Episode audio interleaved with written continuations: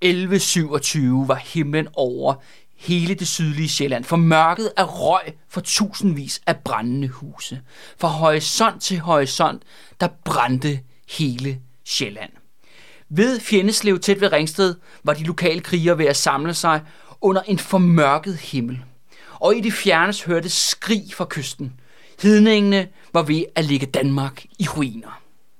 Samlingsstedet var byggepladsen, hvor den lokale herremand Asseri var ved at bygge en ny kirke. Mørket, tavsheden, dødelig over alvor prægede krigerne. Og altså, de var på vej i kamp mod en overlegen fjende med mægtige guder, som ikke udviste noget. En kamp på liv og død. Men venterne skulle stoppes. En højgravid kvinde var mødt op for at sige farvel til krigerne, og først og fremmest hendes mand, Asser. Hendes navn var Inge, og hende og Asser var gift, og hun var højgravid. Da de skulle til at ride afsted for at møde venterne i åben kamp, viskede Asser fra hesteryggen til sin gravide kone Inge, hvis det bliver en pige, så sæt et spir på kirken. Men hvis det bliver en dreng, så skal det være et tårn. Og så red de afsted. Mange dage senere, der kom kun halvdelen af dem tilbage til Fjendeslev, og mange af dem var såret, og de, og de resterende, inklusiv Asser, var simpelthen smurt ind i gammelt blod for dem selv og forventerne. Men Asser, han var blandt de levende, og da han kom over højderyggen, der så han, at kirken var færdig. Og hvilket betød jo, at ingen havde født. Og der var ikke noget spir på kirken, så der var altså ingen pige. Men der var ikke kun ét tårn. Der var to tårne. Og Asser han skyndte sig til sin gård, og her fandt han Inge sammen med to tvillingedrenge. Og Inge sagde, Asser, mød dine sønner. Den ene hedder Esben, og den anden hedder Absalom.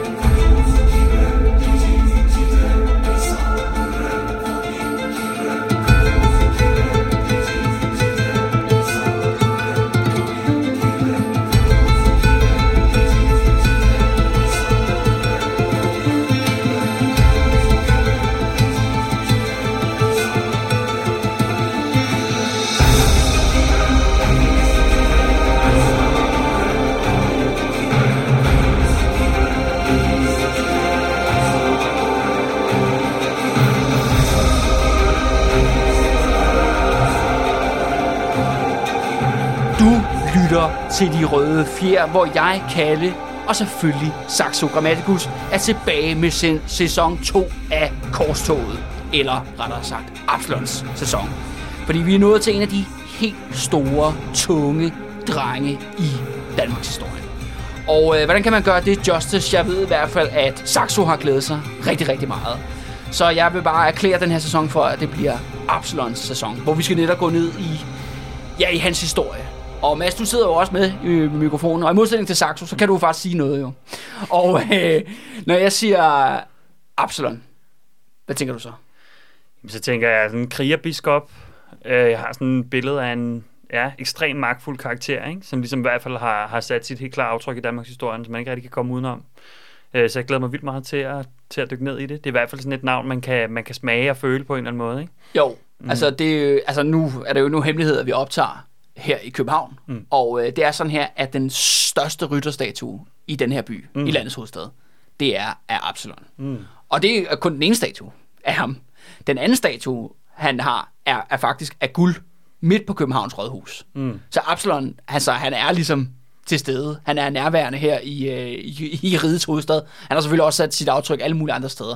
Øh, men jeg synes, det sjove er, at i hvert fald også, når nu er jeg jo også byvandrer og guds noget osv., osv.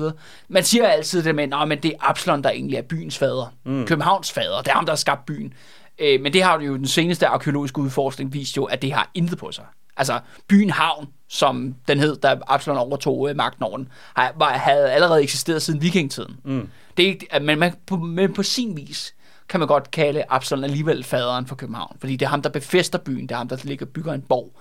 Men han gør så meget mere end det. Ja, og Kalle, jeg tænker også, altså byer i middelalderen bliver vel først nogle rigtige spillere, når, de er, når der er en borg.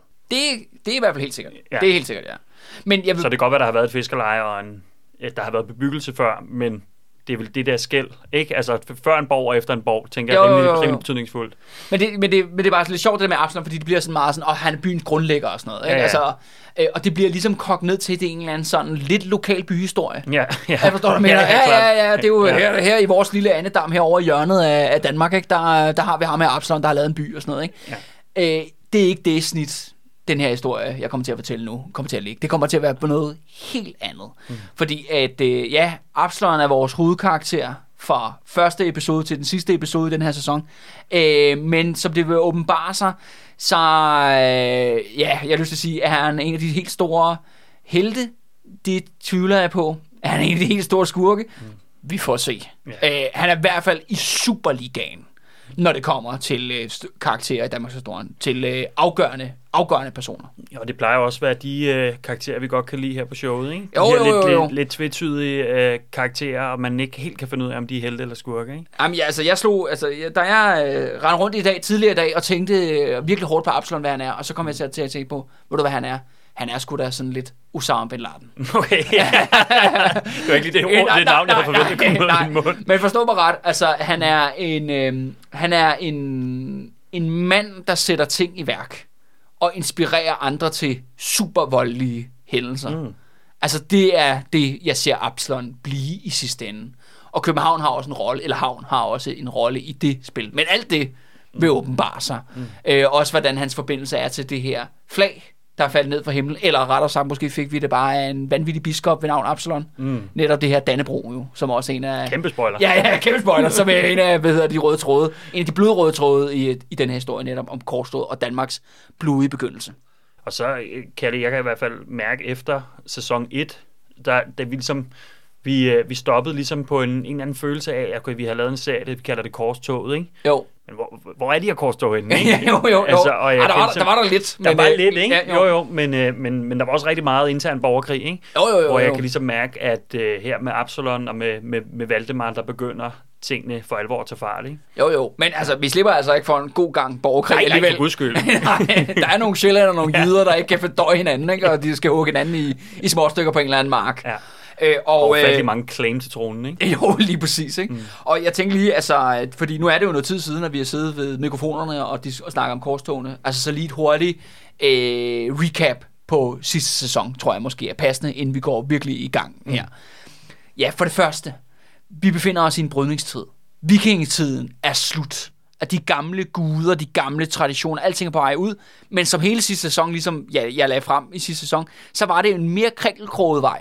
Mm. Altså, der var både skridt tilbage og skridt fremad, og så, og så lidt tilbage igen, og med mærkelige afstikker til Thors templer og Uppsala og des, des lignende.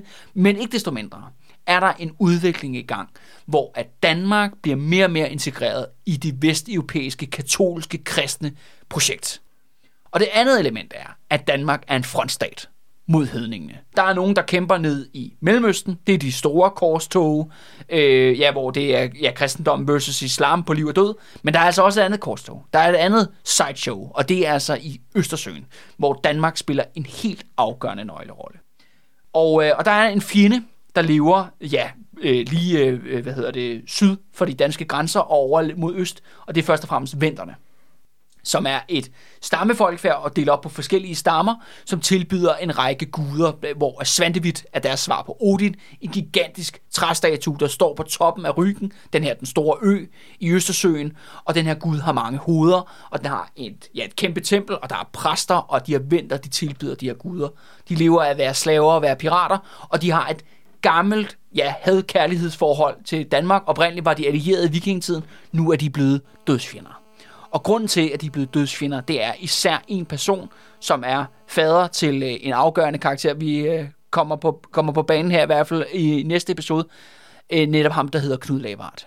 Øh, han er ligesom ham, der åbner ballet, kan man sige, mm. i, i forhold til det her med, at danskerne drager østpå. Han er, bliver hertug af Slesvig og indleder en langvarig folkermordisk kampagne, etnisk udrensning, hvor han simpelthen dræber, nakker tre vendiske stammer og åbner op for, at sakserne, altså tyskerne, De kan komme ind som kolonister, og som det vilde vesten, kan de brænde sig et hul i urskoven og dræbe alle de indfødte, og, øh, og så grundlægge et nyt sted. Mm. Det er ham her, Knud Lavard.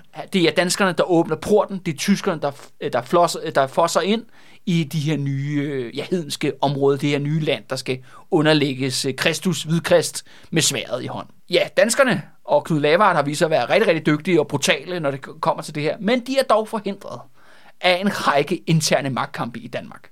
Hvor at øh, det er ikke så lang tid siden, at man har forladt vikingetiden, og det vil sige, at der er nogle prominente stammer, kan man godt kalde det, som kæmper magten. Først og fremmest har vi selvfølgelig jyderne, i form af nordjy- nordjyderne især, versus sjællænderne. Det er den her gamle konflikt, der har kørt nu i generationer og generationer, hvor at de forskellige stammer kaster nye tronkandidater op på tronen. Nogle af dem hedder Knud den Hellige, nogle hedder Erik Ejegod osv. osv.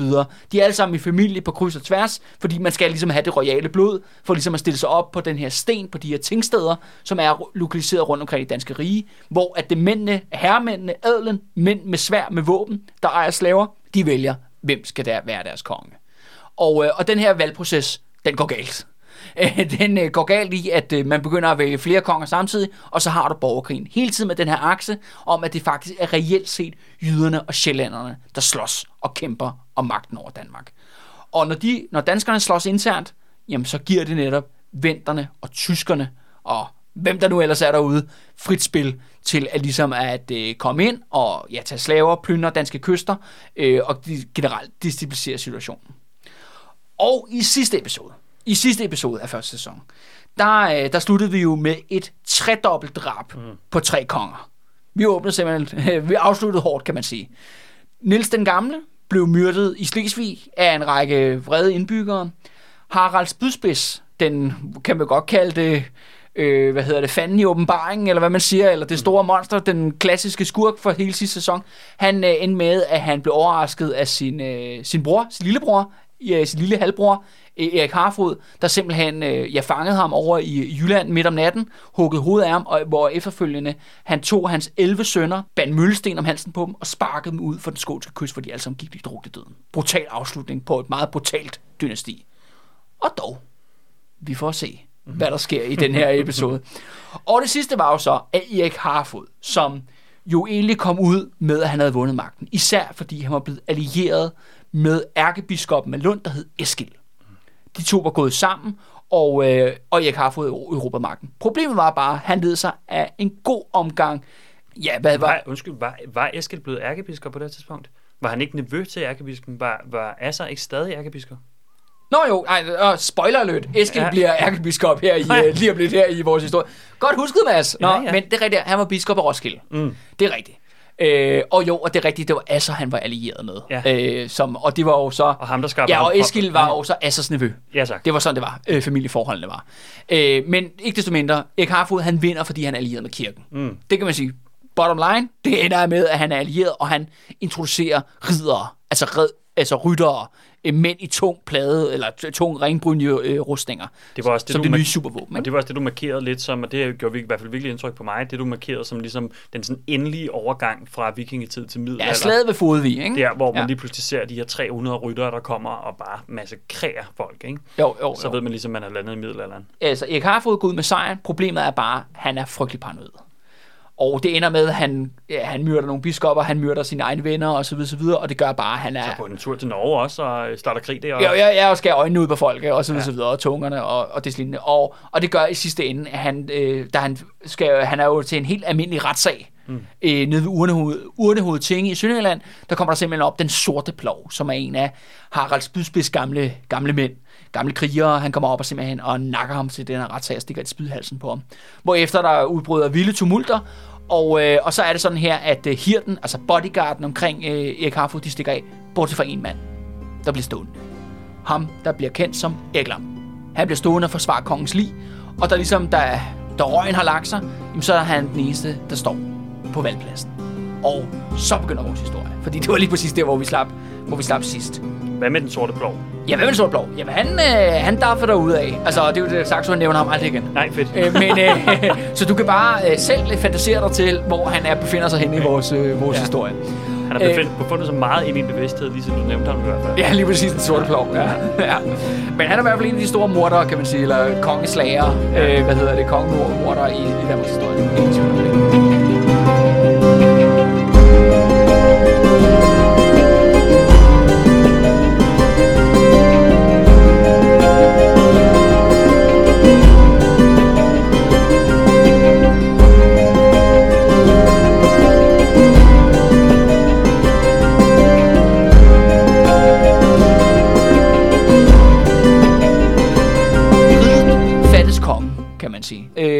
Problemet er, at øh, der er faktisk tre oplagte kandidater i kulissen. Og den ene hedder Knud. Han er søn af Magnus den Stærke, altså jydernes stærke mand. Det er ham med Knud, han er også kendt som Knud den 5. i kongerækken. Så er der så Erik Harfods søn, Svend, som senere bliver kendt som Svend Grate, godt nok efter han er død på Grate Hede, men øh, han er kendt som Svend Grate i kongerækken. Og så er der så Knud Lavards endnu yngre søn, nærmest spædesøn, netop ham, der hedder Valdemar. Ham, der skal blive til Valdemar den Store. Men de her tre knægte, og det er, hvad de er. Svend er den ældste, men de er alle børn. Der er ikke nogen af dem, der kan blive konge til det her kongevalg. Så det gør, at øh, folk de stikker hovedet sammen og tænker, det må skulle blive en kompromiskandidat. Mm. Hvad med ham der, Erik Lam? Ham, der stod på valgpladsen. Og det er sådan her, at Erik Lam er faktisk med i kongefamilien. Men ikke igennem sin far, igennem sin mor, mm. Ravnhild, som er endnu en, øh, en datter, øh, så vidt jeg husker, af Erik Ejegod. Ikke? Mm. Og, øh, og det gør, ligesom at han har et, et fli, et, en tynd blodslinje forbindelse til kongefamilien. Mm. Og han er en voksen mand. Øh, han har bevist, at han er en modig kriger, og det skal siges, og det siger Saxo også, øh, øh, hands down, han var en meget, meget modig øh, kriger. Han gik ofte først i, i kamp. Det, han, det var faktisk et problem, at han kastede sig foran i kampen hele tiden, at han siger, blev nødt til at holde ham tilbage. Mm.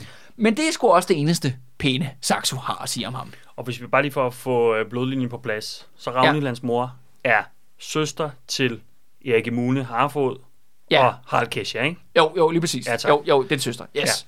Ja, ja og, og det Saxo siger om, om Erik Lam, og det skulle sige, øh, lam, det betyder den blide. Mm.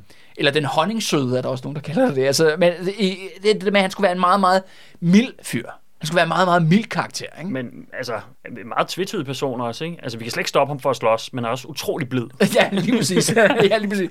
Og ja, altså, han er en sportsmand. Ikke? Ja. Altså, han er, han er god til det der med, med krig, ikke? Ja. Samtidig- Han har sådan en tændt slukknap, ikke? Han Jo. tænder på de rigtige tidspunkter, Jo, ikke? Han er og så er der sådan fuldstændig blid. Fuldstændig sweet, altså det sødeste, og så lige pludselig tænder for knappen, og så er der bare vold, ikke? Ja, fedt. altså, og det, og, og det er jo meget handigt i middelalderen, lad mig sige sådan. Men, men øh, Saxo siger om ham, at øh, ja, han er godt nok modig, øh, ingen tvivl om det, han er, han er en, en individuel, en, en god kriger. Øh, men det er så sagt også det eneste pæne, han er sat bag en vogn. Mm. Han er sgu ikke for smart. Han er sgu lidt langsom i betrækket. Og det andet er, han er heller ikke skide god til tinge. Han har ikke talegaverne i orden. Han, han stammer, han er sådan lidt, han kan ikke rigtig finde ordene. Og der tænker jeg, gud, det er jo Frederik den 10. Ja.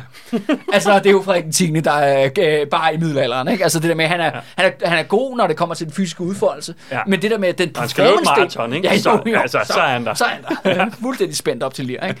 Men øh, når det kommer så til det mere sådan, det geopolitiske, strategiske og sådan noget, og det der med at tale i store forsamling, der er han sat lidt bagved, ikke? Ja. Øh, og det, og, Undtagen, når det kommer til idrætspolitik. Ja, lige præcis. Er meget, meget. Så tænder vi for knappen, ikke? så, så sker der noget. Og, men der er ingen tvivl om, at Erik Lam, han er lidt, i hvert fald i Saxos øjne i hvert fald, en overgangsfigur. Ja.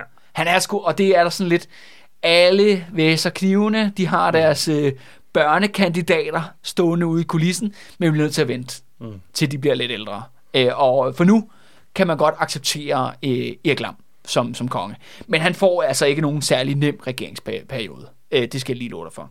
Men det første, der sker er, og det er jo som du allerede lige øh, tog mig i her, det er, at Eskil, altså Asser, han dør kort efter, at, at Erik Lam træder på tronen, og, øh, og Eskil, han skynder sig at tage til Lund og gør sig selv til ærkebiskop. Mm. Men det skal siges jo, at hele familiealliancesystemet i Skåne er Assers klan, det er Eskils klan, så de giver ham den bare. Selvfølgelig, han er den næste aftager. Han gør sig selv til, til ærkebiskop. Og øh, ja, Eskil, han kommer til at være ja, ærkebiskop lige indtil, at der er en fyr, der hedder Arslon, der skal være ærkebiskop. Så han er også en af vores, øh, en, en, en fyr, vi godt kan holde fast i her øh, fremadrettet. Men, øh, men Eskil, han tilslutter sig så Erik Lams regeringstid, og det virker jo så nu, at nu er der jo egentlig fred mm. i landet. Altså, der er, der er i hvert fald ikke nogen, der kom, der er en borgerkrig på horisonten, men den er der altså ikke lige nu. Lige nu er det faktisk som om, der er fred og ingen far. Kirken, kongemagten er enige. Det kunne være, at vi skulle gøre noget for de der ventere, mm. som har jo netop brugt den her borgerkrig, ja, borgerkrigen, den er blodige borgerkrig til netop at have øh, de danske kyster og tage så mange slaver som muligt. Mm. Men ved du hvad, Mads, der så sker? Der er en, der genopstår for de døde. Fordi du troede måske, og lytterne troede måske, at spydspidsen var ude. Mm. Men det er han ikke. Han er tilbage. Fordi det er sgu ligesom en Marvel-film, det her. Ja. Du tror, du har dræbt superskurken, men på en eller anden magisk måde, med en eller anden potion og nogle stjerner og nogle magiske portaler og andre dimensioner, så er han genopstået. Mm. Eller rettere sagt, som de siger i samtiden, det viser sig, at Harald Spydspids jo er en hydra. Ja. Han er et uhyr med mange hoveder. Det er det, de siger. Altså, de mener en hydra fra græsk mytologi. Ja. Og, øh, og øh, Erik når, når du slår, når du altså, hugger et hoved af, ikke, så dukker der fire nye op. Lige præcis. Og de troede jo, at man ligesom havde hugget hoved, altså selve hovedet af ham, da man huggede hovedet af ham, ja. helt bogstaveligt talt, mm. over i Jylland, der Erik Harfod igennem et kub midt om vinteren fik kappet hovedet af ham. Og de troede også, at de havde hugget alle hovederne af, da de kastede 11 hans sønner ud over den svenske kyst og løb drukket i døden. Men de glemte jo en. Og det ved jeg ikke, om du kan huske, Mads. Ja, ham, der løb væk i dametøj. Lige præcis. Ja, ja. Ham, der løb væk i dametøj. Netop Olof. Mm. Olof Spydspids. Spydspids junior. Og han kommer altså tilbage ind på scenen her. Spydspidsen er sgu genopstået. Mm. Han, he's back, baby. Ja. Øh, bare i, kan man sige, en ny generation. Og det hele starter forfra. Fordi han har sgu ikke tænkt sig og, og, hvad hedder det, at finde sig i at kirken og, og jeg glemmer, at det er noget til alle mulige fine kompromiser. Nej, nej, nej, han mener selv, at han skal være kongen. Ja, og, og det var jo også det, vi, vi slog fast i sidste sæson. Det her med, at Harald Kesha faktisk nåede at blive kronet som konge. Det er jo det. det at det nåede han jo, så derfor har de jo et legitimt, en legitim ret til tronen. Ja. Hmm. Og, øh, og der kan du selv forestille dig jo den sorte plov mm. og de andre. Fordi at uh, Olaf, han starter altså i de små, men han får samlet altså nogle gamle håndgangende mænd, mm. mænd som jeg formoder er øh, gamle Harald spydspidskæmper, ikke? som mm. ligesom finder frem til den her øh, nye unge spydspids, der kommer i spil. Og han åbner simpelthen ballet ved at prøve at myrde kongen. Klart. Øh, det er sådan her, at øh, Erik han har en masse business. Han skal have ordnet med kirken, ærkebispen, øh, i, omkring Lund.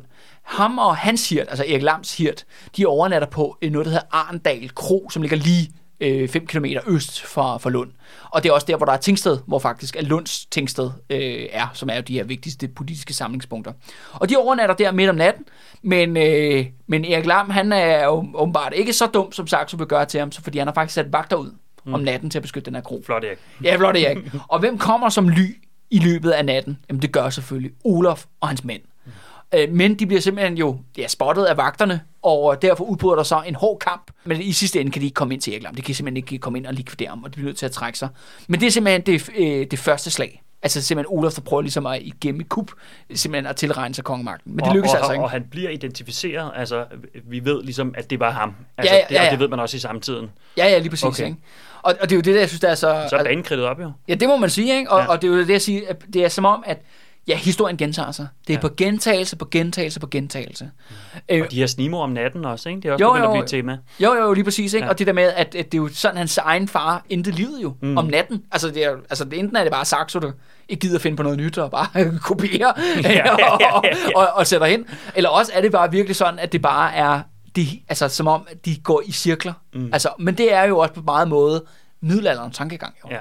Om det jo så er fiktion, eller om det faktisk er virkeligheden. Men ikke desto mindre, han prøver simpelthen at kubbe sig til magten i et hurtigt snuptag. Det går altså galt, fordi altså, hirten er altså lidt mere overvågen, end de plejer at være i hvert fald. Mm. Man skal jo lige huske på, at der er trods alt tre konger, der lige har skrevet det svinget. Netop fordi der ikke var vågne vagtposter. Ja, ja, ja. Fordi hirten ikke gjorde deres arbejde tydeligvis. Ja. Ja. så det er der i hvert fald blevet styr på. Og det vil også at sige, at Erik Lam kommer jo selv fra hirten. Mm. Så han, jeg ved ikke, han er fagforeningsmand, eller han har, han har kontakterne i orden. Ikke? Ja, det er ligesom hvis Jamie Lannister han blev konge, ikke? så vil der også være styr på... Øh... På sikkerheden, ikke? Ja. ja, lige præcis.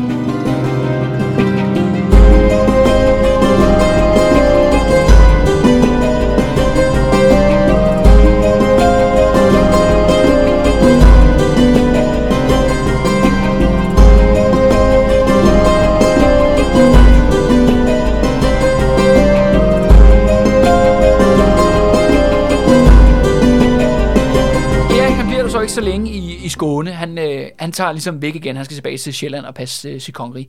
Og det er så det her med Olof der. ham og hans mænd der, de ligger ligesom og lurer i det der mærkelige, eller det der skovrige ingenmandsland, som egentlig er Småland. Mm.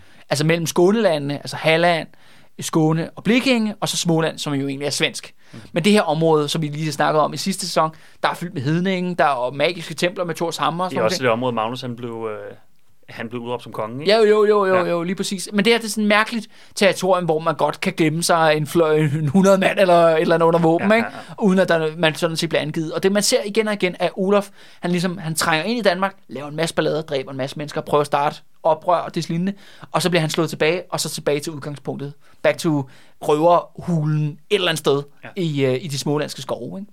Og, øh, lige snart Erik er væk, jamen, så kommer Olaf simpelthen tilbage, og han tager direkte ned på Arendal Tinge og samler bønderne, og så laver han det ældste trick i bogen. Han lover dem selvfølgelig, at øh, skat, det behøver I ikke, at betale. Ja, ja, ja. Og, så, og, og der er bønderne bare sådan, hold da op, det lyder som en form for landbrugsstøtte, den tager vi, Ja. den skal vi fandme have, ikke? Ja. Og de udråber ham fandme til konge. Ja. Så nu er Olaf altså kongen af Skåne. ja. Men øh, han mangler altså lige en, øh, en ærkebiskop af, af Lund, altså ham her, der hedder Eskil. Han er jo selvfølgelig kongens mand, øh, så han, øh, han mobiliserer simpelthen øh, ja, borgerne i Lund, øh, og prøver sådan set at ride ud og stoppe den her kroning, altså med vold, øh, ude, lige ude for byen. Men altså, han bliver ja, se- øh, hurtigt besejret. Altså Olaf, han, han nakker simpelthen hans bodyguard og tager ham til fange. Og der er Eskil så tvunget til at øh, svæve troskab øh, til Olaf, men Olaf, han tror ikke på Eskil. Så han beordrer selvfølgelig Eskil til, at de, de skal udveksle gisler. Mm. Og det er en sådan meget normal praksis. I middelalderen, det der med, når man ligesom skal have noget collateral damage, noget sikkerhed, jamen så stiller man altså gisler ofte folk, man faktisk er relateret til. Eller er som ens gode venner, man har alliancer med osv. Ja. Og, øh, og Eskil bliver altså nødt til at opgive en masse gisler, jeg formoder, at folk kan godt kan lide. For at Olaf ligesom siger, okay, du kan godt øh, få lov til at passe din, øh, din ærkebiskop gerning. Men øh, lige snart de der gisler er stillet, og, og, øh, og Eskil kan gå ud af, ud af døren, hvad gør han så? Jamen han tager direkte fra Skåne over til Sjælland og til slutter Erik Lam. Mm. Og hvad gør Olaf så med de gisler? Der er selvfølgelig offentlig henrettelse. Ja. Og det fede er så her, hvad er Saxos konklusion på det her? Altså Saxo, han synes bare, at det er mega fedt. at, øh, at på den måde, at øh, Eskil han lader sine bedste venner dø. Ja. Og fordi, som Saxo siger, jamen det beviser jo øh, Eskils kærlighed til Erik. Ja. Det er den største kærlighedserklæring, der er mellem to mænd, det er, når man er villig til at dræbe 10 af sine venner. Ja. for at øh, ligesom at vise, at øh, man mener det. Og normalt vil jeg sige, at det er virkelig, sådan, virkelig nedrigt på mange måder. Der er nogen, der kigger Eskil i øjnene og siger, bro, Ja. nu har vi en aftale, ikke? Altså, du kommer og, ligesom og, og sørger for, at jeg kommer fri om på et eller andet tidspunkt. Siger, ej nej, og så er det bare... altså, så er det bare spydspidsen, der får lov til at skære næser af, ned bare på Lund Torv Torv nu, ikke? Ja. Øh, men det synes jeg, men Saxo er bare sådan, ja, det, det var det eneste rigtige at gøre. Mm. Og det på den måde kan man sige, ja, men altså, han er jo en blodtørstig herre, ja. vores gode, vores gode krønikeskriver.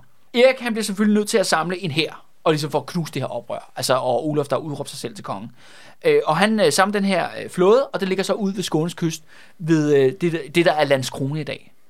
Og, og så er det jo egentlig meningen, at øh, ja, de skal i land, og de skal, der skal være et stort slag, og så videre, så, videre, så helt klassisk middelalder. Men øh, Erik, han nægter simpelthen at gå i land. Okay. Fordi at det er sådan her, at øh, øh, kysten, det her kyststykke, eller havnen ved Landskrone, den naturhavn ved Landskrone, den er forbandet.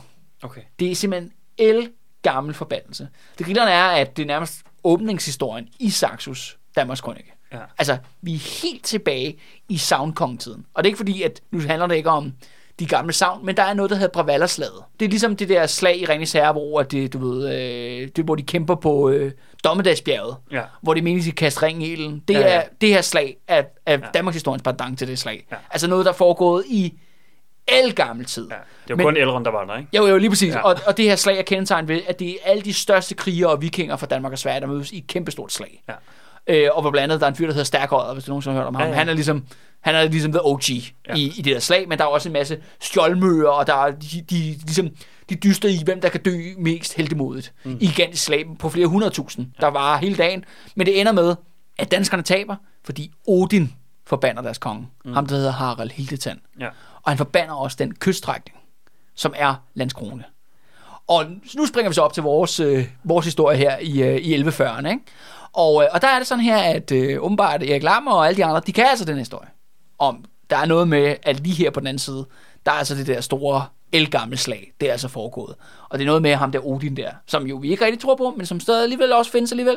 Ja, og magt? Ja, jo, jo. At det, og det er sådan her, at hvis, og forbandelsen er, at hvis du som konge går i land her, så vil du dø inden for et år. Mm.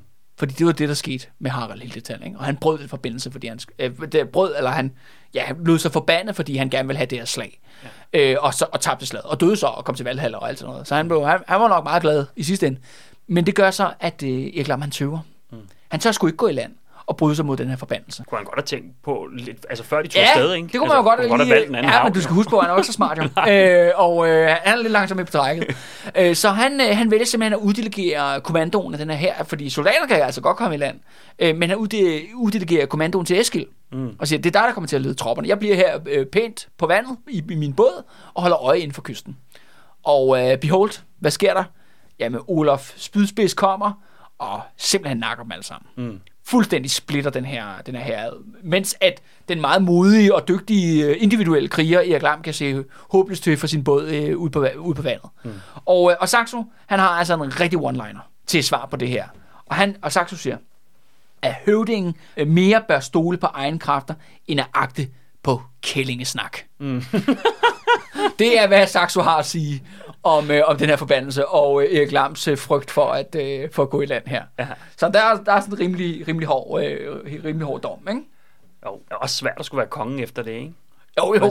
Om vi tabte det der kæmpe slag derovre. ja, ja, lige præcis, du Der nægtet. tronraveren, ikke? Jo, jo, jo, jo. jo. Jeg, jeg havde sgu en dårlig følelse med ham. ja, lige, præcis. Jamen, der er noget med den der, de der sten derinde, det der sand der, det er forbandet, ikke? Ja, men noget, jeg bare lige kommer til at tænke Ja. ja. på, Kalle, det er bare lige, altså det her med, jeg synes også, det siger en del om vores tid, i hvert fald den tid, vi er på vej ind i, det her med, at, at den her biskop allerede nu spiller så prominent rolle, og at en biskop kan blive sat til at lede et slag. Ja. Han er altså ikke særlig god. Eskild. Altså. Nej, nej, men alligevel er det en mulighed overhovedet, ikke? Altså, Jo, fordi jo. jeg tænker, når lytterne hører ordet biskop, altså tror man forbinder det med lidt noget andet end en herrefører. Ja, ja. ja det, I dag er det jo mand med sådan en sjov hat, der skriver kronikker i øh, Christi Dagblad, ikke? Altså, det, er- det er jo, hvad det er. Men, men sådan er det jo ikke på det tidspunkt. Nej, det er jo det. Og, og prøv, kan du ikke lige sige lidt om det? Altså, hvor, hvad er det for en rolle? Altså, hvordan, hvordan kan det ligesom være, at kirkens mand, altså en, den, der ligesom er lederen af institutionen, kirken Ja. i Danmark, bliver, lige pludselig bliver en herrefører? Hvordan hænger det sammen? Al- Altså, hvis man går helt tilbage altså til oldkirken, altså til romeriet, dengang kirken kom frem som en undergrundsreligion i romeriet, mm. der betød biskop jo kassemester. Mm. Det er simpelthen det er kasseren ja. I foreningen. Ja. Det er det, det egentlig er oprindeligt. Hvor de her religiøse samfund, i det tidlige kristendom, var jo, der var faktisk meget mere lighed mellem mænd og kvinder. Altså kvinder kunne for eksempel også være præster og prædike og så, mm. så videre. Og det var sådan nærmest, jeg har lyst til at sige, de havde sådan en, en hippie-kollektiv øh, periode, hvor de delte sig med alt og lavede, prøvede at lave himmeri på jord. Og, og Jesus var nærmest en himmelsk kommunist og så videre. Så videre. Og så er der på et eller andet tidspunkt en, der siger, ej, skal vi ikke lige til at rydde lidt op? Mm. Lige lufte lidt ud. Altså, lukke op af hastårene. Skal vi lige have styr på finanserne? og øh, det kan være, at vi skulle vælge en til at gøre det biskoppen. Ja. Og behold, nogle generationer senere, så er der ikke noget, der hedder valg mere. Så bliver det jo netop, jo, i takt med, at kirken bliver en større og større organisation, og senere jo bliver statsreligion i Romeriet, og dermed også i Vesteuropa, jamen så bliver det simpelthen en by- byråkrati. Mm. Og toppen af byråkratiet, jamen det er altså de her biskopper og ærkebiskoppen, og selvfølgelig den allerøverste byråkrat er jo selvfølgelig paven i Rom. Mm. Og det bliver minder mere om en multinational organisation, altså et firma mm. i, i sag, basalt set, hvor de optræder som manager. Men det interessante er, i, den, i det danske tilfælde, jo, mm. der kommer de jo ind som øh, jo støttebyråkrater, støttedjøffere til den her tidlige vikingekongemagt, Ja. som, som kan en masse, når det gælder vold og død, mm. men kan intet af det andet Nej. kan ikke en skid med landopmålinger eller effektivt landbrug, skatteopkrævning, øh, øh, ja, øh, posttjeneste, mm. hospitalsvæsen. Altså mm. alle de her ting, som kendetegner Vesteuropæisk stat. Og det bliver de her danske vikinger jo nødt til at lære kirken. Og i starten kommer de ind som, øh, kan man sige, de kommer ind som de bløde mm. først, ikke? Munke, der oplærer udulige slave øh, trællebønder i at øh, dyrke landbrug på en mere effektiv måde. Nogle, øh, nogle af de her gejstlige, som ja, læser kongens breve, ædelens breve, lærer deres børn måske at læse og skrive osv. osv. Så de kommer jo egentlig med det gode. Men det er ligesom alle klassiske NGO'er, ikke? Mm. Det er fedt i starten. Ja. Og så lige pludselig, så har du altså en gigantisk parasit siddende midt i halsen, ikke? Som du ikke kan friste af dig. Ja. Og det er jo det i sidste ende. Og så er det jo så, som vi jo hele sidste sæson på også sin vis handlede om, det er jo, at kirken bliver militariseret. Mm. Og det gør den især på grund af korstogsbevægelsen. Ja. Som er en impuls udefra, altså i dansk tilfælde jo, det starter jo med et helt andet show jo nede i Mellemøsten, men budskabet kommer også om, op til Danmark om, at der jo også er korstog i Østersøen. For vi har masser af hedningen som vores naboer. Der er masser af folk, som øh, kan tvangskristne eller udryddes, hvis de, ikke, hvis de nægter at, at, at elske Jesus. Ikke? Og det gør jo, at kirken får, får mere og mere magt. Og så er det det andet er, som det jo netop har vist sig. Det danske stormagtssystem, eller stor øh, øh, herremandssystem, det her med de her konstante magtkampe, som der er mellem de her klaner, slægter, henholdsvis Jylland og Sjælland mod hinanden, det gør jo, at det hele er vanvittigt ustabilt. Mm. Men der er en stabil faktor i det her samfund, som ikke var der før, og det er kirken. Ja. Som vi snakker om, i sidste sæson, der døde der vildt mange biskopper. Men det er ligegyldigt jo. Mm. Du kan bare få nogle nye. Mm. Altså, det er jo en organisation, der der sådan set øh, øh, replaner sig selv ved at rekruttere og få frem øh, folk op i systemet. Så der er altid nyt at tage af. Jeg er heller ikke afhængig af blodlinjer på samme måde. Nej, præcis. Og det er jo det med hele celibatløftet og alt det her, mm. hvor man netop afsværger sig muligheden for at have i hvert fald ægtefødte børn. Ja. Altså børn, der kan arve det er ligesom bandløst, det vil sige, at alting bliver i firmaet. Og det er jo egentlig også det, jeg tror, at store øh, øh, Amazon og det videre, det må være deres våde drøm, ikke? Ja. Det må være, hvad hedder det, øh, hvad hedder det, der er aldrig nogen arvinger, men alting bare kommer tilbage til firmaet hele tiden, ikke? Og man hele tiden får, frem de dygtigste medarbejdere, øh, ligesom op af systemet, som ligesom kun lever for firmaet. Ja. Og det er det egentlig kirken er. Og det er jo det der med, i den her kaosagtige situation, så viser det sig lige pludselig, og det er jo det, Asser opdaget, og Eskild jo sådan set fortsætter, at det er kirken, der lige pludselig har den afgørende brik. Ja. Hvem skal være kongen af Danmark? Fordi i en magtkamp, hvor, og det er jo viser igen og igen, jyderne og sjællænderne, de kan altså faktisk kæmpe hinanden ned. Mm. Det er virkelig svært for den ene side at få en overhånd over den anden. Ikke? Altså, de kan, jo, den ene side kan vinde slag, den anden side kan vinde slag. Rigtig mange døde unge mænd øh, ligger på slagmarken, men i sidste ende, hvem, hvem, hvor, hvor, når skal det her slutte? Og det er her, kirken kommer ind. Ja, jeg tænker også, altså, de er jo også den eneste magtinstitution, som faktisk har fingrene ude i alle dele af det danske samfund. Det er jo det. De har en agent i hver landsby. Ja, ja. I hvert fald, hvis der er en kirke i hvert fald. Ikke? Fordi hvis vi nu siger, at en, en stor sjællandsk familie ligesom Videre, for, eksempel. Ja, ja, ja. får sat sig på tronen, ja. Jamen det, det gør bare ikke, at jyderne sværger troskab til dem, eller er klar til det, men hvordan kan man ligesom få infiltreret, hvordan kan man komme ud i de samfund, ikke? Jo, jo, jo. Og der tænker jeg, at kirken kommer til at være en rimelig afgørende spiller jo, jo. i forhold til at lave en central kongemagt, som bliver national, altså som, som gælder for hele kongeriget. Ikke? Og det er jo også derfor, at det jo egentlig på sin vis lykkes jo Erik Lam og Eskild ligesom at containe Olaf Spydspids over i, i det skånske. Ja. Han kan ligesom ikke rigtig komme over, hvor det batter. Altså med Jylland og Sjælland. Altså han er ligesom, han er lidt fanget over i det der vildnis, som Skåne jo egentlig er. Selvfølgelig har man Lund som prominent by, men men det meste af det er, det er ret vildt derovre, ja. altså på daværende tidspunkt. Øh, og, det er jo, og han kan ikke rigtig, han kan ikke rigtig få nogen med på sit hold. Og det er jo også noget at gøre med, at kirken bare siger, niks, vi er på Erik Lam. Olaf er tydeligvis en ressourcefuld stimorder. Mm. Altså han, han, er, han er god til the killing øh, og overraskelsesindgrebene om natten osv. osv. Men når kirken ligesom klart har valgt side, så slår han panden mod mur. Ja. Han kan hugge, han kan stikke i den, han kan gøre hvad som helst. Men det er jo kun det der med, hvis han faktisk egentlig får dræbt Erik Lam, så kan det være, at han kan udløse en eller anden situation, Ja. hvor han måske har nogle muligheder. Men det er tvivlsomt. Mm. Og det der med hans forhold til kirken, det går kun en vej, som den næste historie, eller som resten af vores episode her vil vise. Du har jo egentlig, han er jo egentlig af kongeslægt. Hans far var konge. Øh, han er selv blevet kronet til konge af Skåne. But he got no chance. Det er ikke ligesom før, hvor at du kan kaste dig op, altså ligesom Knud den Hellige og det andre. Hvis du har nok voldspsykopater omkring dig, så har du ligesom et bud. Men nu er man simpelthen op imod en institution også. Fjende, du er fjende af Gud, du er fjende af os. Vi har en anden kandidat, en bedre kling.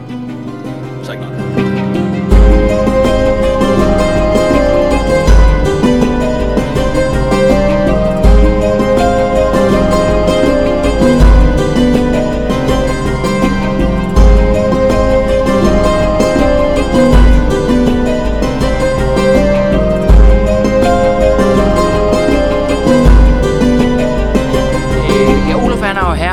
Skåne. Øh, han tager selvfølgelig alt Eskilds ejendom i Lund, altså ærkebispens ejendom, og ligesom beriger sig selv. Øh, ret grineren er det, at øh, han indsætter en falsk Eskild som ærkebiskop. En anden fyr, der bare hedder Eskild, og siger, nu er han ærkebiskop. Og det, er- det er egentlig sjovt, det er ikke fordi Saxo går så meget op i det, men det er jo bare mig, der gerne vil nævne det, Mads. Det er jo det der med, at middelalderen er jo fyldt med imposters. Mm. Ja. Altså folk, der udgiver sig for at være nogen, de ikke er.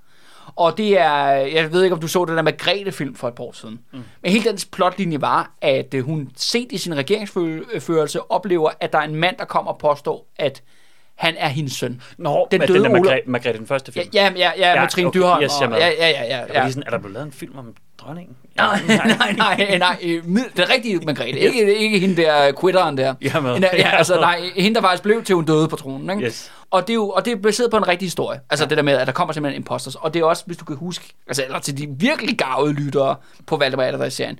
På et tidspunkt snakker om, der er en falsk Valdemar, der slår sig op. Ja, kan i huske. Ja, ja, ja, Ja. falske Valdemar og sådan noget. Ikke? Ja.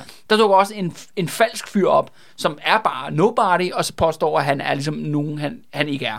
Og det griner er, at middelalderen er simpelthen fyldt med det. Og det er jo fordi, det er noget at gøre med, at det er ret svært jo at bevise, hvad fuck du er mm. i, på, på det tidspunkt. Øh, fordi det er jo ikke fordi, at det, du har øh, DNA-beviser, eller sygesikring, eller folketælling for det, i det hele taget. Mm. Så hvis du har bare en lidt sådan karismatisk person, der er god til at spille en rolle, eller lade som om, eller måske har lidt sådan control, kontrollen over hearts and minds, så skal du komme ret langt i det her samfund. Altså selv hvis du er født i et, i et gedeskur mm. øh, i, på Lars Tønskeds mark. Altså hvis du har det rigtige evne, så skal du lige pludselig komme op. Og det griner er så, at Saxo siger sådan henkastet, ja, jamen altså Olaf han indsætter altså en falsk Eskild, som udgiver sig for at være ærkebiskop, så var intet at hente. Altså, og det er jo også en ret mærkelig situation, hvor den rigtige levende Eskild er med Erik Lam på Sjælland og er i gang med at øh, lægge planer for, hvordan de skal komme tilbage til Skåne, og han kan få fat i sin ejendom igen. Og så samtidig spiller Olof altså Fandango i Lund og har indsat en anden fyr, som siger, jamen det er ærkebiskoppen Eskild. Og det kan man åbenbart bare i middelalderen. Det synes jeg er meget sådan, øh, sådan grineren, ikke? Og, øh, men, men øh, ikke desto mindre, at øh, Olaf han synes åbenbart, det er så sjovt med den her falske øh, Eskild, han også lidt den her sejr, den, stiger ham lidt til hovedet. Fordi at, øh, og det siger Saxo så, at åbenbart Olaf og hans mænd, de tager simpelthen alle deres våben, jeg formoder deres brynjer, altså rustninger, de tunge dele, og simpelthen låser dem ind i Lund, og så bare sådan, ja ja, efterlader dem der, og begynder at ride rundt og hygge sig. Øh, ikke særlig godt bevæbnet, hvilket er jo rimelig dumt. Mm. Og det betyder så, at, øh, at faktisk, ja, kan man sige, og det igen sagt, så synes han er knaldhammerende dum, men jeg synes faktisk, det næste lyder ret intelligent, hvis du spørger mig. Øh, Erik han udtænker simpelthen et, øh, et commando raid. Jeg vil sige nærmest en special forces operation. Det der sker er, at de har fået nys om, at alle de her våben, de er ligesom under bevogtning i et hus i Lund, og tænker, okay, hvis vi kan erobre det med et snuptag, så tager vi jo ligesom deres rustninger. Det ligesom gør, at vi kan have en, en fordel, når vi kæmper mod dem. Så de sender simpelthen op i små både, der bliver sejlet over Øresund, øh, midt om natten, så det ikke kan blive set af nogen. Og så er det sådan her, at de har agenter i det skånske, jeg formoder det er nogle af Eskilds mænd, der simpelthen er på den skånske kyst, og signalerer til de her småbåde, der roer over Øresund, ved de slår på flintesten. De simpelthen laver gnister i det her mørke, så de her øh, kommandofolk, de kan komme i land, og simpelthen blive guidet hele vejen til Lund, ved der står simpelthen folk og slår gnister. Øh, det virker sådan rimelig Rimelig Ja, velorganiseret. øh, ja, er engageret for middelalder at være i hvert fald. Er sådan rimelig godt sådan gennemtænkt. Og det gør jo så, at de selvfølgelig kommer frem til Lund og finder det her våbenmagasin, hvor alle de her tunge øh, rustninger er, er opmagasineret, og selvfølgelig råber det i Snuptag. Inklusiv i, ja, udover at de får fat i alle Olafs øh, ja, rustninger, jamen så får de også fanget nogle af hans øh, nærmeste folk, som er blevet sat til at bevogte det her magasin. Og hvad beslutter Erik øh, Lam at, at gøre med, med dem? Er jeg glemt selv med? Ja, han kommer, han kommer så lige bagefter, ikke? Mm. efter ligesom de har erobret og genindtaget, genindtaget Lund. Og så har de de her fanger, og hvad beordrer så Erik Lammer, der skal ske med de her, de her fanger? Jamen han beordrer selvfølgelig, at de skal druknes. Mm. Apropos gentagelser. Ja, ja. Altså, det er jo det, der dræbte alle Olafs brødre. Ja. Det var jo, at øh, Erik Harfod beordrede, at de kunne druknes kollektivt. Nu beordrer så Erik Lam, at hans nærmeste inderkreds skal kollektivt druknes. Mm. Øh, der står ikke, om det er en sø eller havet, men de bliver druknet i hvert fald. Og er det med en tydelig reference til, hvad der er sket tidligere i historien? Eller, Jamen, eller er jo det tilfældigt, eller er det, eller er det Saxo, der er ved at løbe tør for plot? Eller hvor er vi henne? Jamen, det er jo det, jeg, jeg er svært ved at fornemme. Ja. Eller sådan, øh, fordi Saxo, han, altså, han, han, han, altså, han kører bare fuld på. Ikke? Altså, man kan godt, godt mærke, at han er sådan, vi er der fucking næsten. Ikke? Ja, ja. Hvor, at det er ham, hvor The A-Man, han ligesom kommer i spil. Ikke? Nu må ja. Vi lige haste igennem, ikke? Jo. Til, til vi kommer til, til, til det gode. Ikke? Ja. Øh, og det kan godt være, nå, men så, som om det er genbrug. Øh, på den anden side vil det bare give mening, eller sådan Mm. forstår jeg, i det der, i deres sådan virkelig bitre hævnagt Ja. på hinanden. Det, er ikke kun, det handler ikke kun om at dræbe vedkommende, det handler også om måden, du gør det på. Mm. Om at sende signaler. Det er jo enormt meget med ære, og, og det lignende jo. Det er jo sådan nogle, nogle ting, de går... Ja, magi og øh, traditioner, alt muligt, som vi måske har svært ved at forstå i dag. Ja. Og det gør måske, at de, de ønsker ligesom at gentage det. Jamen, det er bare, jeg, jeg føler bare ikke, det er specielt traditionelt for middelalderen, det her med at drukne folk. Altså, det plejer altid at være sådan offentlige henrettelser eller, eller lignende, Ja. ikke? Eller Ja. hvis det skal være rigtig slemt, det- så torturere dem, eller brænde dem, eller et eller andet. Altså, Ja. men den her drukne død, det er alligevel sådan, det, det synes jeg bare er meget sjældent Det, optræder. det er meget sådan specifikt i forhold til den her fejde, som ja. Det jo egentlig er øh, nu på anden generation, kan man sige. Ikke? Altså Ja. henholdsvis Erik Lam og Olaf øh, Spudspids junior. Mm. der. Men øh, de får altså ikke... Øh, altså, øh, Olaf prøver så at komme tilbage med sin... Øh, han samler ligesom styrkerne kommer tilbage, men de har jo ikke de her rustninger. Mm. Det gør selvfølgelig, at de bliver slået øh, tilbage, og de flygter så øh, mod Blikingen. Erik, øh, Erik Lam og Eskild, de, øh, ja, de bliver så og hygger sig i Lund, og det var måske en fejl. Og det er også det der med, at Saxo taler om som det store slag. Det tvivler jeg nu på. Jeg tror nok, at det er noget mindre mindre styrker, der ligesom opererer mod hinanden her. Men ikke desto mindre, altså de får slået øh, Olaf på flugt, han øh, flygter mod Bliking, og de sætter selvfølgelig en styrke efter ham. Men øh, det viser sig så, at øh, Olaf han er sgu altid to skridt foran, fordi han ligger sgu et baghold. I Bliking er der mange flere ja, sten, klipper, end i Skåne, som er jo meget landbrugsområde, og, og der ligger han simpelthen i baghold, hvor han simpelthen massakrerer sine forfølgere, og simpelthen får dem nakket tilbage i skovene i Småland igen. Regroup, lægge nye planer, hvad gør vi så? Og, og der er det så her, at han tager beslutningen om, at det, ham og hans mænd, de skal tilbage til Sjælland. De bliver simpelthen nødt til at komme tilbage til Sjælland, fordi det er jo egentlig der, han er fra. Det er der, han har sin familieforbindelse. Man kan også huske, hans far har ret spydspids, øh, hvad skal vi kalde det, øh, ondskabens borg der ved, ja, ja. ved Roskilde, ikke? Øh, Haraldsborg, som det blev kendt som. Øh, den, øh, det er jo, han tænker, at han skal tilbage dertil. Han er fanget over det her hjørne. Han kan ikke rigtig lave nogen alliancer. Øh, han har brug for ligesom at, at, at mixe tingene op. Gøre noget nyt. Så han, øh, han tager til Sjælland, og der, men, men på Sjælland, der møder han så øh, den daværende øh, biskop af Roskilde, en biskop, der hedder biskop Rik, og øh, der, som indkalder ja, ledingen på Sjælland, og simpelthen jager ham langs kysterne. Okay. Olaf kan simpelthen ikke komme i land. Biskop Rik og hans folk, de er der simpelthen til at tage imod ham hver eneste gang. Mm. Og det gør Igen er det kirken, han møder, ikke? Jo, lige præcis. Ja. De er enige om, at han skal holdes ude. Ikke? Ja. Og det gør simpelthen, at Olaf han bliver simpelthen forbitret. Mm. Nu er det lige pludselig ham med biskop Rik, som er hans hovedmodstander. Det er ham, der skal, der er ham, der skal nakkes. Det kan godt være, at Olof ikke har øh, kan man sige, nogle af de store klaner, nogle af de vigtigste adelslægter. Han har i hvert fald ikke kirken på sin side. Men han har nogle andre allierede. Jeg har lyst til at sige folket. Mm. For de viser sig, at bønderne på Sjælland er villige til at spionere for ham. Okay. Og det er ret interessant, synes jeg. Mm. Altså det med, at der er et element af lidt af bundeop, oprør ja. i ham. Og så det med, at han kunne få lokke bønderne med skattefrihed øh, over på sin side Skåne. Ja, han må have nogle talegaver i hvert fald, ikke? Jo, og han må have nogle kontakter, og jeg tror også, det er noget at gøre med, at nu talte vi også lige jo om kirken før, i takt med, at det her apparatet bliver større og mere magtfuldt, jamen, der er nogen, der skal betale for gildet. Ja. Og det er jo også det, der er kendetegn vores periode, er jo, at skattetrykket er jo steget markant. Ja. Og især i skattetrykket, der går til kirken, er jo lige pludselig blevet en ting. Og det er jo det der med, at kan man sige, det interessante ved krigerstaten, altså hirten og så videre, så videre. Ja, hirten skal selvfølgelig opretholdes, men kongen har faktisk jo, er jo ret billig, når der ikke er krig. Altså når hæren ikke er samlet, så er kongemagten jo faktisk ret billig. Altså der er selvfølgelig nogle, øh, han skal selvfølgelig have en borg eller nogle borge, nogle gårde rundt omkring i landet, der skal brødføde ham, hans mænd skal have mad og tøj og våben og rigdom og så videre. Men that's it. Det vil sige, at kongens skatteindkrævning, den går op, når der er krig, og når der er fred, så går den ned. Mm. Men kirken er et konstant, vedvarende, lige så langsomt kravlende op skattetryk. Mm. Og der kommer Olaf jo ind med en mand med en anden mission. Ikke? Altså lidt sådan, han er lidt kaldt fra gamle dage mm. på det tidspunkt. Og det kan han åbenbart skaffe sig nogle allierede i, altså blandt lavere folk, altså længere ned i klasse i klassehierarkiet. Der kan han få fat i folk, der er villige til at uh, spionere for ham. Og nogle af de her bønder på Sjælland, de angiver, at uh, biskop Rik og hans folk, de, øh, de har overnatter i uh, landsbyen Ramløse på Sjælland. Olaf han planlægger endnu et rask natoverfald, hvor de ankommer om natten, og, øh, og simpelthen nogle af bønderne udpeger, hvor, hvad for en gård øh, biskop Rik han, øh, han gemmer sig på. Og så vender de til morgengry, og så angriber de huset. Det er sådan her, at biskop Rik, han er den eneste bevæbnede mand i det her hus. Men han er sammen med alle sine munke nede for, øh, nede for Roskilde. De er, eller hans følge er alle sammen munke. De, øh, eller Olaf og hans mænd, de omringer huset, sparker døren ind, og så udbryder der simpelthen en kamp øh, om, om døren, hvor at, øh, ja, biskop Rik, han står så forsvarer. Og det skal lige love for, at øh, biskop Rik, han laver mandefald. Hver gang der kommer en mand ind døren, så bliver de simpelthen nakket. Og de her munke, de hjælper til, fordi de har ikke nogen våben, men de har øh, dyner og puder. Okay. Så simpelthen, når de her mænd kommer ind og prøver at overvælde den her ene mand, der er bevæbnet, biskop Rik, jamen så kan munkene simpelthen bruge de her dyner puder til at gribe deres våben, altså gribe modstanders ja, ja, ja. våben og holde dem fast. Ja. Så biskop Rik lige hurtigt hen og lige stabbe dem i halsen, ikke? Ja. Og på den måde ligesom øh, øh, dræbe folk. Så det er simpelthen... scene jo. Ja, ja det, er, det er munke, der, der slås med puder. Ja. Det er en pudekamp ja. med, med dødelig udgang. Ikke? Ja. Altså det er, det er det, der er simpelthen... Og det gør simpelthen, at, at uh, Olaf han bliver mere og mere sådan, hvad fanden er der, der foregår i det hus? Ikke? Ja. Det var ved med at sende den ene sorte plov efter den anden ind i det der hus, og alt, hvad der kommer ud, det er blod og simpelthen fjer ja. for, uh, for dyner og puder simpelthen. og munkene og biskop Rig kan simpelthen holde dem, holde dem stangen. Mm. Øh, til sidst så mister Olaf selvfølgelig tålmodigheden, og beordrer selvfølgelig, at der skal sættes ild til huset. Ja. Det er jo, der er jo ikke nogen vej ud. Hvis, øh, hvis øh, vi ikke kan komme ind, jamen, så må de komme ud. Ikke? Så når sætter Jeg ild... ved også, der er nogle dyner og puder derinde, der kan brænde. i hvert fald. ja, i hvert fald. Så de sætter ild på huset. Det får så biskop Rig til at råbe, at øh, han har ikke noget ønske om at, ligesom at brænde ihjel. Så han, øh, han råber på, øh, på frit lejde.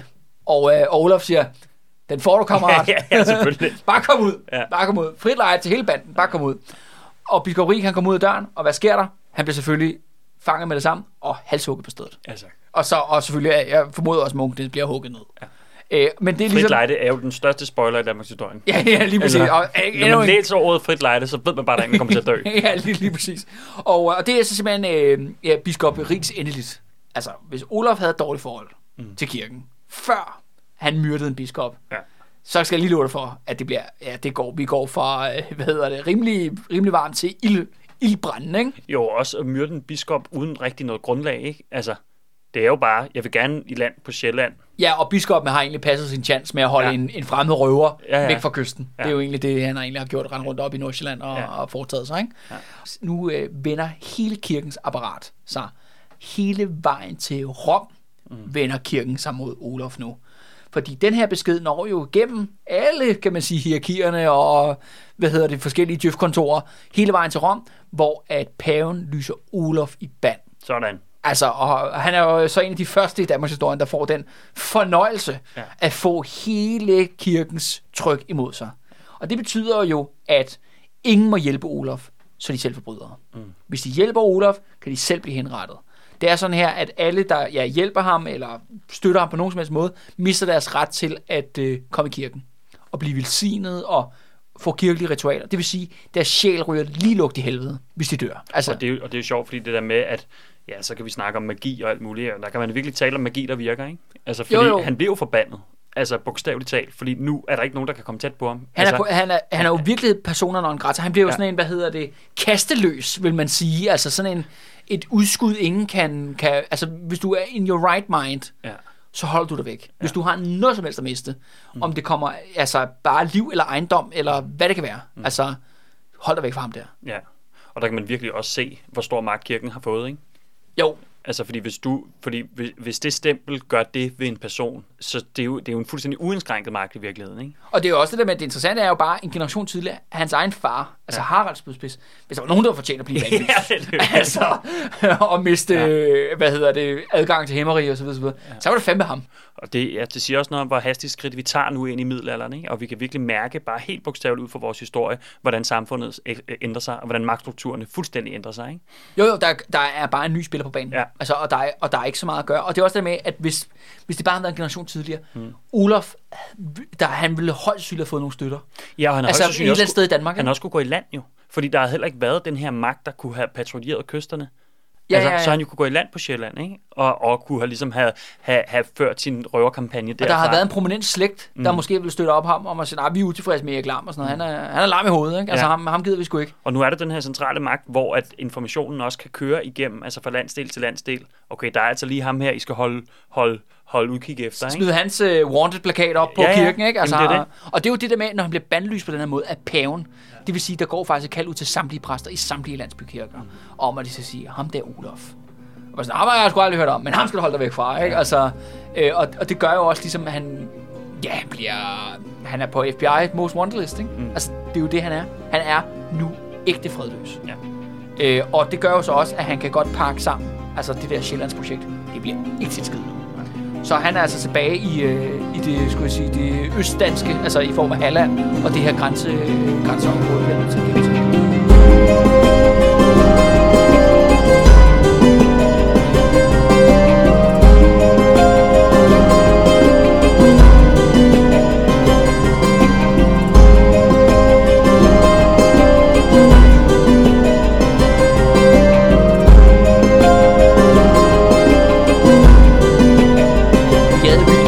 Lever ude i de der skovområder, men Erik, altså han er jo stadigvæk en, en løs ende af ende. Der er noget, der skal gøres færdigt.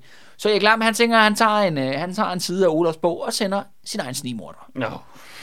til, afsted til, til Olofs øh, lille gruppe af, gruppe af, af massemordere. Mm. Han er øh, åbenbart, Erik øh, Lam, han har en gammel hirtmand, der hedder Ingmar, og ham er Ingmar, han, øh, han, han melder sig simpelthen frivilligt til at blive snimorder. Og simpelthen det, han gør, er, at han opsøger øh, Olof og hans folk ude i skovene, og siger, ved du hvad, jeg er pisse træt af ham, den honningsøde. Der er simpelthen for blidt. Mm. Øh, der, der går for meget maraton i den, og øh, der er for lidt substans. Ikke? Ja. Jeg, jeg har brug for noget andet. Royal Run by, by the last, the last ja, draw. ja, lige præcis. Kan jeg ikke øh, slutte mig til ja, jeg er skæve gutter. Og siger, ja, ja, du er velkommen. Der, vi, vi har sgu altid plads til en til, ikke? I røverflokken. Øh, men der er jo sjovt nok, Olaf og de andre har jo selvfølgelig en berettet mistanke om, hvad, hvad fanden vil han? Ikke? Mm. Altså, ja, vi er bandlyste. Altså, det, vi, vi kan ikke gå i kirke, vi, vi går altså i helvede og så videre. Og så er der selvfølgelig den der dag, hvor Ingemar, han ser sig snit til, okay, nu rider jeg hen, og mens de er ude at ride, rider rundt, at det simpelthen tager mit spyd og gennembor øh, Olaf. Men oh, jeg ved ikke, Olaf, det virker som om Olaf, eller ifølge Saxo i hvert fald, han har ventet det, han har ventet på det hele tiden. Mm. Så det der sker er, at lige så snart, at øh, ja, Ingemar går ind og gør sig klar til det, det afgørende stød, jamen så kaster han sig ned på siden af hesten. Så han simpelthen slår ud i luften, og det betyder jo selvfølgelig, at Olaf og hans mænd, de kan kaste sig over Ingemar og skærme i tusind små stykker. Mm. Så snigmorderplanen, den løber altså ud i sandet. Den virker altså ikke. På mange måder, øh, Mads, jo en dramatisk og konfliktfyldt historie, og øh, jeg er også bare sådan, okay, Saxo han bruger bare side på side, og så lige pludselig er det som om, at øh, Saxo bliver sgu lidt træt af den her historie, og kan vi videre. Fordi så skriver han bare fuldstændig koldt, nå ja, og så til sidst endte det med faktisk, at der var et slag øh, ved en å, hvor at øh, Erik Lam om side dræbte øh, Olaf. Okay, færdig historie. så, færdig bang. Det var det. Luk den øh, ud med den sidste hydrans hoveder. Den er hugget af. Olaf og spydspidsen kommer ikke tilbage. Bum, færdig. Har vi nogen idé om, hvor den å her er? Øh, jeg har virkelig prøvet at, at google rundt. Det er, øh, så vidt jeg kan se, at det er en ord omkring Helsingborg, eller det, der er Helsingborg Ja. i dag i, i, i det skånske. Og der er åbenbart at sige, ja, der var et stort drabeslag, og det, det lyder som rigtigt, det lyder som, hvor er ja. slag ved Fodvig? Hvor er Sejrøbugten her? Ja. Altså, hvor er alle de der juicy, uh, juicy slag? Det gider Saxo fab med, med ikke at bruge tid på. Nej. På trods af, at vi lige har fået øh, den dramatiske død af øh, biskop Rik og de andre, mm. øh, så, så gider han sgu ikke mere. Nu øh, væk, vi skal videre. Mm. Og, og det er jo så her, hvor... At, øh, Så går vi jo også videre, jo. Ja, så kommer vi også videre, fordi øh, hvad skal vi gøre? Altså, der er jo ikke andre kilder, så vi må bare, vi må bare fortsætte. Og det er ligesom en fjende er ligesom færdig nu. Lukket kapitel. Erik Lam kan faktisk sætte sig ned på tronen og måske slappe af bare i 5 sekunder.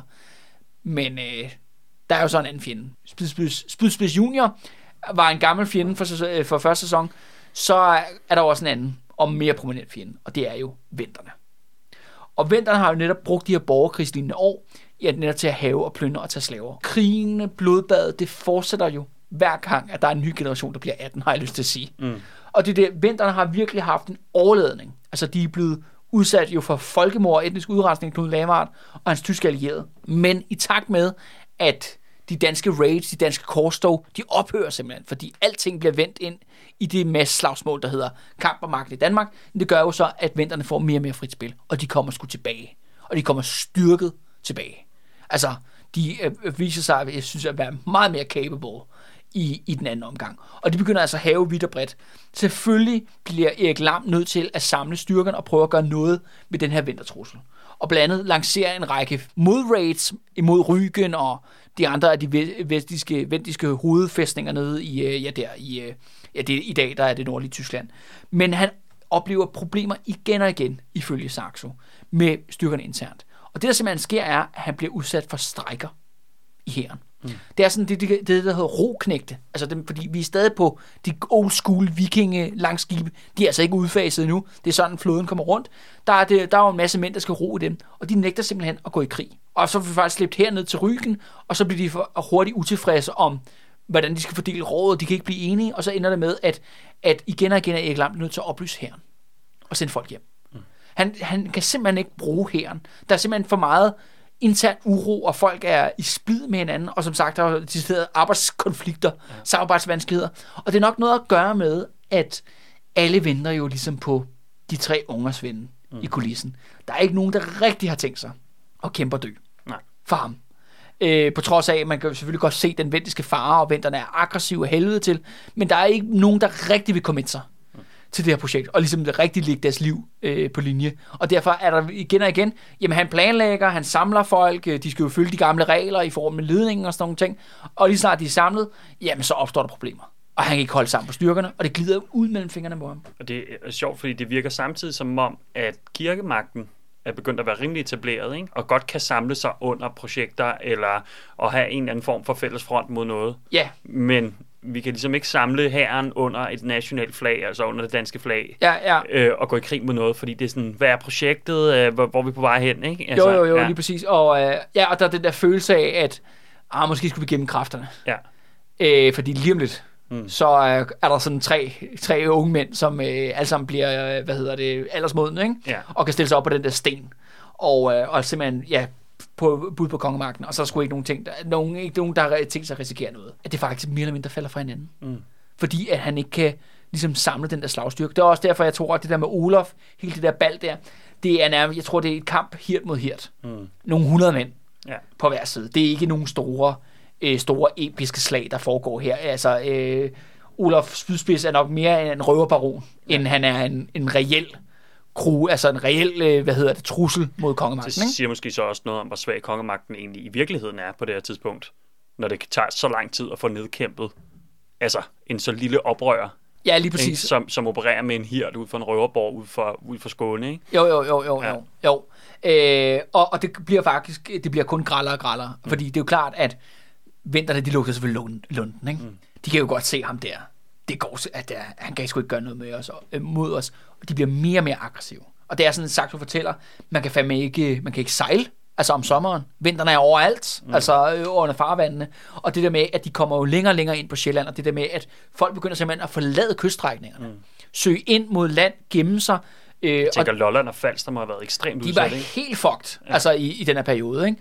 Og det er jo også det der med, at man ser også, øh, svaret er jo, at, at både øh, ja, bønder øh, og borgere og, og selvfølgelig adelsmænd, alle begynder at investere i forsvarsværker. Ja. Det er den eneste naturlige konklusion. Du skal have den der dommedagsbunker, mm. du kan løbe ned i, når shit the fan. Og det er jo også sjovt nok i den her periode, at rundkirkerne på Bornholm mm. og alt det andet der kommer. De er selvfølgelig et svar på den her periode.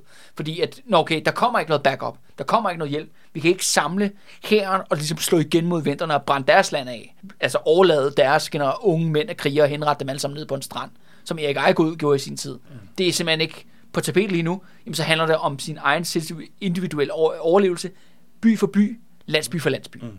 Og det hele, som Saxo øh, ligesom siger, jamen venterne bliver simpelthen så aggressive og så frække, at de angriber Erik Lam direkte. Mm. De går simpelthen efter kongen.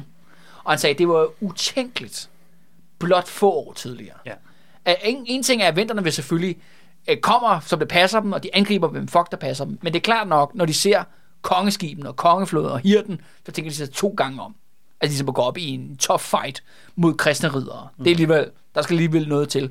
Men som Saxo beretter, der er simpelthen på et tidspunkt, hvor at Erik Lam er på, på overfart over Storbælt. Altså han sejler midt i Sekongen. Det kan ikke blive mere centralt. Mm. Øh, sejler simpelthen fra ø til ø, og så sker der så simpelthen det, at nogle venter, de runder pynten. Og normalt, så vil venterne jo stikke halen mellem benene og sige, hvor du hvad, vi går efter nogle blødere mål. Mm. Der er noget, der er nemmere, ikke? Tåsinge. Ja, ja, to ting, ikke? Ja, lige præcis. Ikke? Vi, skal, vi er her for guld og slaver, ikke? Og ja. damer, ikke? Det, that's, det er derfor, vi er her. Det er det, det handler om. Men her tænker du, ved du hvad, du, vi prøver skulle lige at tage, at tage et jab mod, øh, mod selveste kongemagten. Og der sker der så det, og det er jo det, som Saxo mener er den ultimative dødssynd, som Erik Lam begår her, mens der er kongen, det er, at han flygter. Mm. Han tager simpelthen benene på nakken. Han tør ikke gå op mod vinterne. Og det er jo ikke blot et nederlag for ham øh, personligt som kriger. Øh, det er jo et nederlag for kristenheden mm. i sig selv. En kristen konge flygter for en omgang hedenske pirater midt inde på dansk territorium. Mm. Altså Storebælt. Ja, kombineret med det show, han lige opført uden for Landskrona, ikke? Jo, jo, jo, Altså, ser det ikke godt ud for Erik Lam nu? Nej, det ser ikke skide godt ud. Nej. Og der sker at øh, Erik Lam, han beordrer simpelthen sin rokal, roknægte der, til bare, den skal bare, den skal bare fuld Gaddafi. Vi skal, vi skal væk herfra. Mm. Så der er simpelthen et kapløb tværs over Storbælt, hvor at øh, kongen han bliver simpelthen jagtet rundt af de der ventere, og hvem kan ro stærkest. Selvfølgelig kan man sige, at Erik og hans folk, de har jo et forspring, så de når faktisk i land øh, på Fyn, øh, og simpelthen kommer op med skibene, men venterne er så hurtigt bag ved dem, at de simpelthen efterlader statskassen og hele det kongelige udstyr, sejl og det lignende, alt det der harpengud, som jo ligesom er en del af kongemagtens Ja, ja, ja. regider, det er Europaventerne. Mm. De får simpelthen forlader skibene, de bliver taget uden kamp.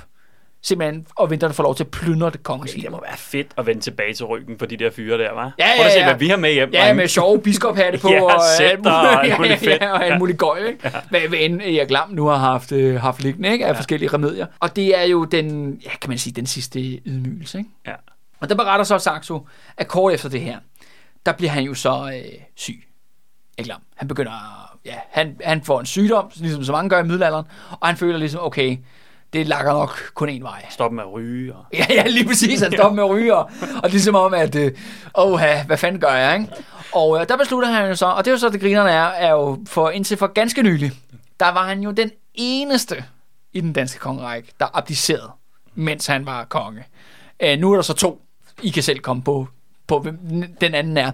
Men Erik Lam, han vælger simpelthen at, øh, øh, at give sig til Gud.